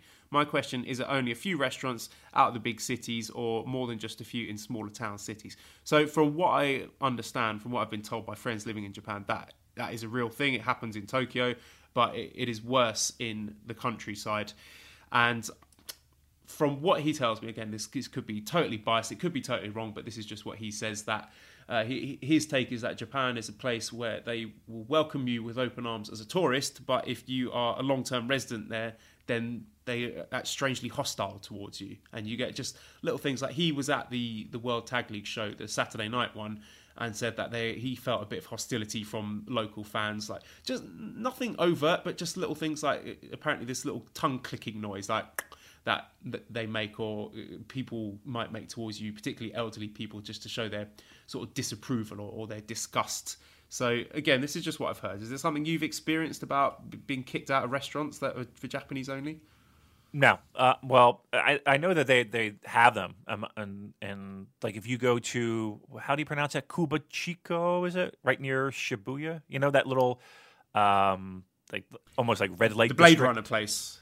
Yeah, yeah. So um, there's that little spot uh, like a, for Western. I don't know how it's pronounced, but it's uh, Piss Alley, I guess it is. And these these little tiny food, like, like you could fit like three people in there. Um, the, like I've seen signs that said, you know, we just cater to Japanese audience, uh, Japanese people. Um, I think some of the issues are, uh, and again, I'm, I'm painting a very broad brush here. So please keep uh, that you know the hostility to a minimum. But uh, you know, Westerners, you know, you, you you get a little drink in us. We're not always the most well behaved, right? So they could, could possibly have had bad experiences with that, right? Uh, two, the military presence that is in Japan. Uh, there's always, you know, when there's shit that goes down, sometimes there's that element uh, of uh, Western military people, you know, letting off a little steam and things get out of hand. So uh, there's that. So have I personally experienced it? No, uh, but I didn't try to go into a restaurant where it, it occurred. And to and to be truthful, um, it's not a lot. It's not like like fifty percent of the restaurants in Japan you're going to see that. No, especially in Tokyo. No, uh, but there are a handful that that cater just to a Japanese audience, and again, it's, not going to break my heart. I'll spend my money elsewhere, and, and that'll be that. Uh, again, they may have just had a bad experience, and they said, "Fuck it, I ain't dealing with this," and they, that's, I mean, in their country, they can do that. Okay, Paul says it seems like the World Tag League is just a filler. What would you run in its place? A tournament for the IC title is my idea. Um, I do kind of like the idea of having those title shots for the other singles titles earned at that time of year. Maybe some sort of competition to determine who's going to be the challenger for the IC title or who's going to be the challenger for the Never title. But I think we just got to face facts here that the World Tag League is a chance for the big names to kind of take it easy and rest up before Wrestle Kingdom, and to to let everyone else who doesn't have anything for Wrestle Kingdom uh, have something to do basically with this tag league. So uh, I understand why it's there. It feels like a bit of a, a, necessary evil to me. Do you think that there's anything that they could realistically replace it with? They're not going to replace it with anything, and and and nor should they, because a, you're right, it is kind of that. But here's the thing: you know, the you know, the only people that complain about it are Westerners. Like, like Japanese audience doesn't complain about it. We no, do. I'm not complaining. Right. You know, it was pretty good what I've seen so far. Well, right, right, but I'm just saying in general, like everybody hand waves World Tag League because we know that. Well, okay, the the you know the Wrestle Kingdom card is is ninety percent filled, and oh, okay, so the people who don't have matches now have matches uh, in World Tag League, and which one of those are going? You know, it's it it's it, it's as a it's a, a simple brain dead kind of just let's just get through the motions and and get to Wrestle Kingdom thing. Um, now, an easy fix would just make it more exciting, make it more interesting, make it more of uh, of a of a situation where oh my god, anybody could win it and it's important. Now, again, what what what the winners of the World Tag League, what do they win? Right? They win an, an ugly trophy and they win the rights to challenge for the tag straps at the dome, right? Okay. Make make the tag straps interesting throughout the year. And that'll make it a lot more interesting, right? So so book the tag titles with more interest and more more more heat. You know, get that cooking. And and World Tag League will mean a lot more. Right? So now you got a double whammy of okay, we kind of know who's going to win or at least get darn close. And okay, they're winning uh, a shoulder shrug anyway, right? So why why would I invest my time in that? That's the thing. Now, the, the general reviews of this year so far have been solid, right? You, you wouldn't be the first person to say that those two first two match first two shows have been pretty good, um, and that's a good thing. The people that are there are working hard. Excellent, great. That's what we love to hear. But overall, it's dull because New Japan makes it dull. It's not my fault. It's dull. It's their fault. It's dull. Make it more interesting and then maybe we could talk. Yeah, that kind of touches on the next question, which was from John. Uh, John, I want to wish you a happy 40th birthday as well. Who said, uh, "Who would you replace in the tag league?" And I just think with a little bit of shuffling people around on those teams, so you don't have one guy who's the clear pinny to, then it would be a lot more interesting. And you could also throw in some other teams, you know, throw in a, a Golden Lovers. You don't have to have them go and balls the wall every single night, but just have them you know, main event one or two of those shows where they can put on a you know fun four star match, or you know put the Okada Tanahashi team in there to to do the same, or you know, God forbid, have the Young Bucks actually appearing in that tournament. So, yeah, they could have shuffled things around, put a few big names in there, and again, they wouldn't have to deliver every single night, but just you know, be around to deliver one or two decent matches uh, throughout that tour. I think that could jazz things up a bit. But hey, I'm, I'm not going to uh, bury it so far because, uh, as I say, I like what I've seen so far, so I'll reserve judgment until that goes on. Um, a question from James who says, uh, "How would you revitalise the Never Belt? What booking decisions would you make to get there?" Now, I would say pretty simply an extended run for either Taichi or Ibushi or Ospreay because I just think I wanted to get away from the sort of Hoss battles um, Never title run that we've been having over the past few years. So I think just getting the title, you know, if I had to choose out of the three, I think Ospreay. I think he would be the most exciting choice out of them. But either of those three names would prevent, uh, present something new and fresh. And again, I would like to see it being truly open weight. So I want to see some juniors against heavyweights in that title division. 100% agree. Can't add anything more. It's exactly what we're looking for. That's the goal for 2019. Make it a I just just fresh matchups. That's what we're looking for, and, and a champion like Ospreay or even Ibushi would would make that happen and get away from the Hoss battles. So 100% agree. Uh, Smiley says, "What would you do to revitalise the junior division? As much as I like most of the wrestlers, I find it hard to care. I, I, can't really agree with that. I, you know, a lot of people say this thing that the junior division isn't booked well. They don't care about the juniors, and I, I just disagree. I think the juniors are at the top of the, the card, at least, are booked really well. I think the the junior heavyweight title is booked really well. Um, they get their own tour twice a year. They get the best of the Super Juniors, where they're headlining shows. They get the Super Junior Tag League, where for for the most part they're headlining shows. And the junior title matches are featured pretty prominently. Sometimes they're co-headlining, sometimes they're headlining smaller shows. So I, I can't really get behind this idea that it needs to be revitalized. I know one thing I would say could be a next step for them is to have some singles programs that are not for the title. Take two singles guys who uh, are not in the title picture, just feuding over something or, a number one contendership feud or something. That would be good. Yeah, um, you're hitting a home run today because I agree with that. Uh, I don't think the title situation is that you know crazy. Again, it might not be a hot potato title um, that's that's getting passed around. And yes, it would be nice to see again singles match, maybe a uh, you know number one contenders match or something along those lines. But no, by and large, I think the title is fine. I think the junior division is fine. I don't I don't necessarily have a huge problem with it. And the talent that's there is is is you know especially now when you've got Shingo involved and you have uh, Ishimori involved. Uh, no, I think the juniors are in a real healthy spot. Uh, Lee says, with so many leagues throughout the show and for a promotion with a pretty realistic feel, is there a good reason they don't have a league table displayed after each match? I can't be remembering stuff. Yeah, I agree with that. It's quite jarring as well. Uh, I think it would be something that would be pretty cool for a G1 or a Best of Super Juniors. Just flash up a little graphic to show what the state of play is in, in each of the blocks so we know what's at stake. But uh, I will be uploading my power rankings in this World Tag League after each night. So you just keep an eye on the Twitter and you'll get to see my league tables, uh, if nothing else. Um, don't, Emilio don't says, they do that though? No, I'm sorry. Don't don't they do that? Like at the end of the shows, don't they have like a little graphic that shows the winners and bracket? You know, don't uh, like it looks like a, like the little circles filled in and not filled in, and don't they don't they do that? I, don't, I usually turn it off after the match is finished. To be honest. yeah, yeah. I think I think usually afterward they'll they'll show that graphic when they're you know at the at the commentators booth. So uh, hang in there. Watch the entire show. Um, usually they'll, they'll they should do it after each match though.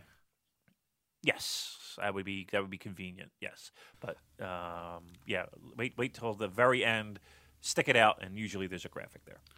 All right, Emilio says Rey Fénix is rumored to be done with AAA in a few weeks. Would that open up an opportunity for New Japan in the future? Since being a AAA guy was a reason New Japan never booked Fénix and Penta, or will WWE scoop him up? So, uh, gun to your head, Damon. Rey Fénix. do you see him WWE or New Japan? Gun to my head. Um, honestly, gun to my head, neither.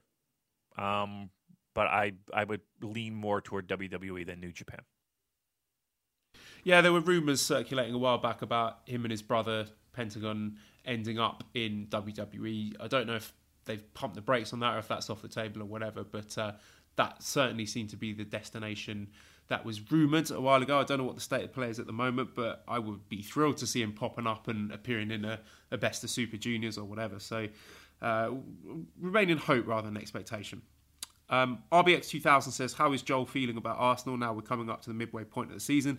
Given the unprecedented run of the three at the top of the table, could you realistically expect any better? Uh, I'm really happy with how things are going with Arsenal and the new manager at the moment. I would be delighted if we finish in the top four. And I think our new manager, Unai Emery, is exceeding expectations given that he inherited a, a relatively anemic squad from Arsene Wenger and he's brought in his own signings, which are adding a bit of steel. I particularly like Lucas Torreira. I think he's doing a terrific job and he's getting the well, I wouldn't say the best, but he's he's definitely. I'm seeing improvements in players that were stagnating under Wenger. Guys like you know, Alex Iwobi, for example. So uh, I'm pretty optimistic. I don't think we're going to be challenging for the title, but you know, if we keep Emery, keep him for in, in, the job for two, three years, once he starts bringing his own players in and shaping the squad the way he sees fit, then I definitely could see uh, a more ambitious project long term. Um, also, another question uh, in the spirit of David Arquette. Yeah, you you want you got to chip in on the. Well, I mean, yeah, I mean, come on, you know, we're, we're, you know, I'm I'm I'm here too. I, I can get in on this. Uh, let me ask you this important question: Top four get in the Champions League, right? And then the was it five and six get in FA Cup, uh, uh, right? Europa League. Europa League. Okay. Mm-hmm. What happened to the FA Cup? Uh, FA Cup is uh, an English domestic cup competition that is open to uh, literally any team in the country, as long as I think you pay a fifty pound deposit, and I think that's part of the appeal of it that you can get even like university teams and pub teams entering. Seriously, a, a pub team uh, uh, in hockey we call it beer league, uh, could just be in it and potentially win the entire thing yeah, obviously you enter very, very low down in the early qualifying right. rounds, but uh, if you get lucky, then yeah, that's part of the magic of the FA Cup, as we say. Wow, what how, can you think of the top of your head, like who, like what has been like the the lowest ranked team, I guess, and then ha- and made it like how far has has one magical team gone? Um, you put me on the spot a bit there. Sorry, uh, sorry, sorry. It doesn't happen often, I'm gathering. No, um, I'd have to look this up. But uh, I definitely remember a university team, Team Bath, making waves a, a few years back when I was little. Um, there was uh, a notable upset in 2013, I think, where Wigan um, beat Manchester City in the FA Cup final. So that was supposed to be a, a big mismatch. And Manchester City was supposed to run away with that, but they didn't. So uh, it was a big giant killing there. Okay, now the top four, they they they're they're making more money. They get do they get more money uh, to invest in their team at that point because they are in Champions League, and I, I guess there's more profit to be made. Correct. Correct.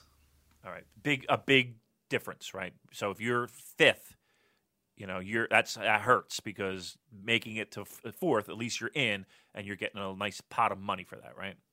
Exactly. Okay. Now they don't have a salary cap there do they? So in other words they can't they spend don't. no so they could just it just write checks. Yeah there's players who are getting paid like close to half a million pounds a week. Wow. Okay. I mean yeah hockey has a salary cap. Football has a kind of a cap. Yeah they have a cap. Baseball cap. Um, yeah. Okay. All right. So uh, no, no, no. They'll, they'll make Champions League, but uh, we're not expecting the title. Correct. Making Champions League would be a big improvement because it's just so tight at the top. There's so many good teams who are, are pressing for that. So you would expect Manchester City to run away with a title this year. Liverpool are looking good as well. Uh, you got Chelsea, you got Tottenham, um, you have got I don't know. There's probably another one who's just slipped my mind at the moment, but uh, yeah, very very competitive at the top there. So where's Swansea? Where's Swansea? I like saying Swansea. Where's that? Where are they at? Uh, let me check. I'll have to oh, get back to you on that. Why, why, is it you particularly yeah. like Swansea? What, I just like saying. I, I, just like saying Swansea. I just like saying Swansea. I don't know why. Actually, my wife loves uh, saying Swansea. They are eighth in the Championship, oh. so that's the league below the Premier League. Oh, eighth. Oh, okay. So they're not doing well at all. Uh, they're not even in the uh, Premier League, are they? Oh shit! Who's going to get relegated? This is my final question. Who's who's who's uh, up for being uh, relegated? Uh, I'd have to bring up the standings at the moment. Let's have a look ah, at the table. Right, you can have my, my football hot takes. Uh, let's see. Well, it's definitely not going to be Arsenal. I haven't jinxed it now. So Fulham are looking pretty bad at the moment. Huddersfield. Cardiff not looking good. Southampton, Crystal Palace, Burnley. Mm, I'd say Fulham and Huddersfield, and then I'm going to go with Crystal Palace. I don't like their chances this year. I think they're going to go down as well. Oh, there you go. All right, listen. You, listen, you don't just get New Japan here. This is this is you know we're, we we reach all audiences. So there's your English uh, football update from Joel, brought to you by Verizon Wireless. You're gonna I don't know what the fuck I'm talking about. All right, well, how, how, you, you got to go to bed soon. You had you've had a very tiring week, Joel. Uh, would you like to update the, the, our listeners on, on the week that you've had, or you just want to just say fuck it? No, let's get out of here. I'll pull back the curtain a little bit. Let, let me preface this by saying I, you know, I enjoy doing this show, and it's always a pleasure talking to you, Damon. So I, you know, I don't want to rush through it. I want to savor every single second I can to talk to you. But pulling back the curtain a little bit, yes, it's been a bit of a rough week because uh, my dear wife Mally was admitted to hospital on Thursday afternoon with a combination of pneumonia and asthma and a chest infection. Uh, so she's been in hospital. I've been with her in hospital for the past four days. So I've been sl- sleeping on a sofa there, uh, which was not good. But one good thing was that they did have MOS Burger there, which is, uh, if anyone knows, a, a, Japanese chain, fast food chain. And so I've just been eating a lot of burgers. So it hasn't been all bad. But I'm finally back in my own home uh, with Scampy again. So my spirits are high. It is pretty late. It's quarter past midnight, but I'm I'm enjoying myself. I want to keep going, Damon. Wow, you're powering through. Like, like yeah, he said uh, he, he, sent me the pictures of the MOS Burger, and uh, uh, our, our we give our best wishes to Molly to make sure she uh, recovers well. Again, she's doing well so far, so good. Um, well, listen. So I, here's the thing. I I said earlier, my podcasting station has been removed because usually I would record in the spare room, but Mally's moved into the spare room now because I think she's sort of blaming Scampy for the pneumonia, which I don't think is fair. but no. uh, basically, we, have been uh, sequestered, quarantined to the main bedroom. So podcasting and me and Scampy is in the main bedroom, and Mally's in the spare bedroom for the foreseeable. That's probably future. for the best.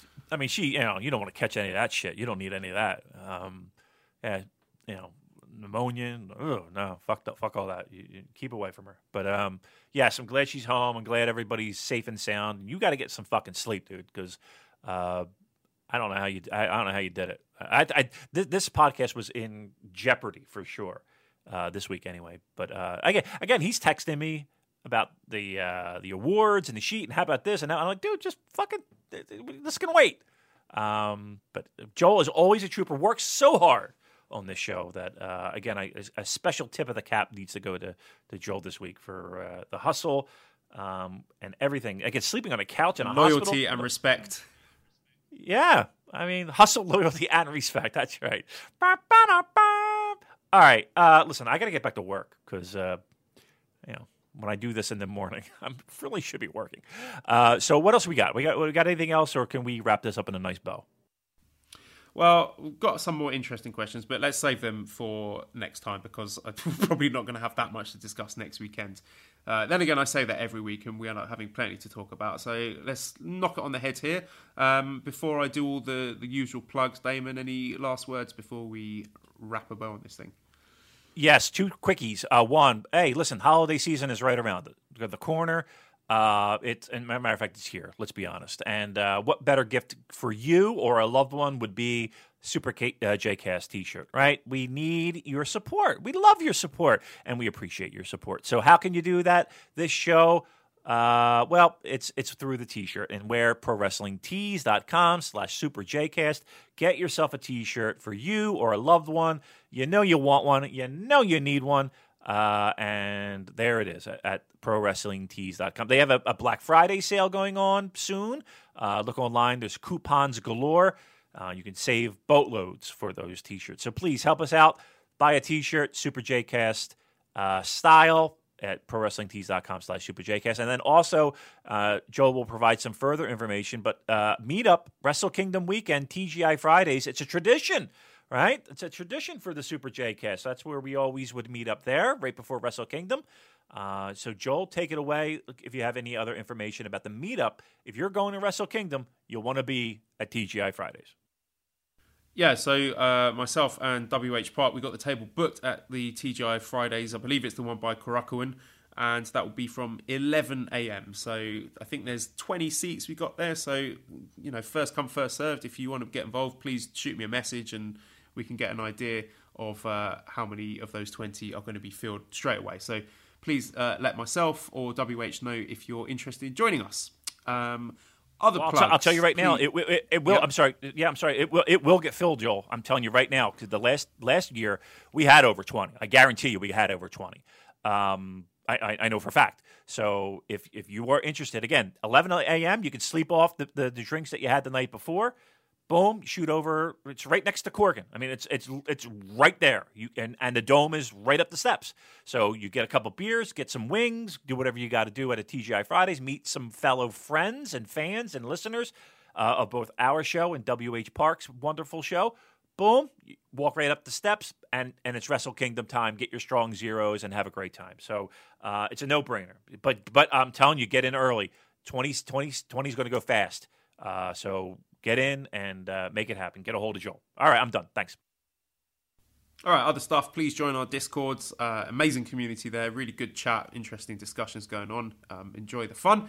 And big thank you to editor Dan. Visit his YouTube channel, 219 Films, and check out his new uh, vodcast called, I think it's called A Vodcast, which hopefully I will be appearing on this week. Uh, probably saying a lot of things that would get me into a lot of trouble if I said them on the Super J cast. Talking about, you know, politics and opinions and things like that.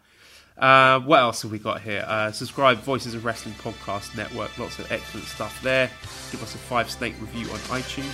Follow us on Twitter at SuperJcast. Thank you very much for listening and goodbye.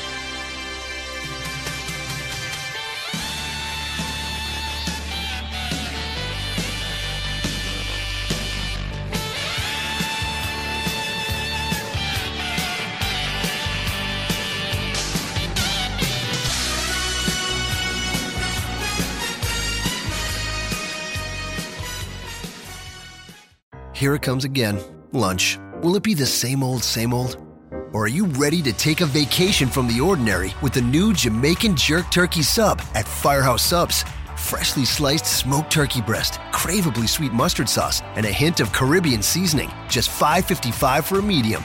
Save time. Order the new Jamaican Jerk Turkey Sub on the Firehouse Subs app. Firehouse Subs. Enjoy more subs. Save more lives. Participating locations, limited time only, plus tax prices may vary for delivery.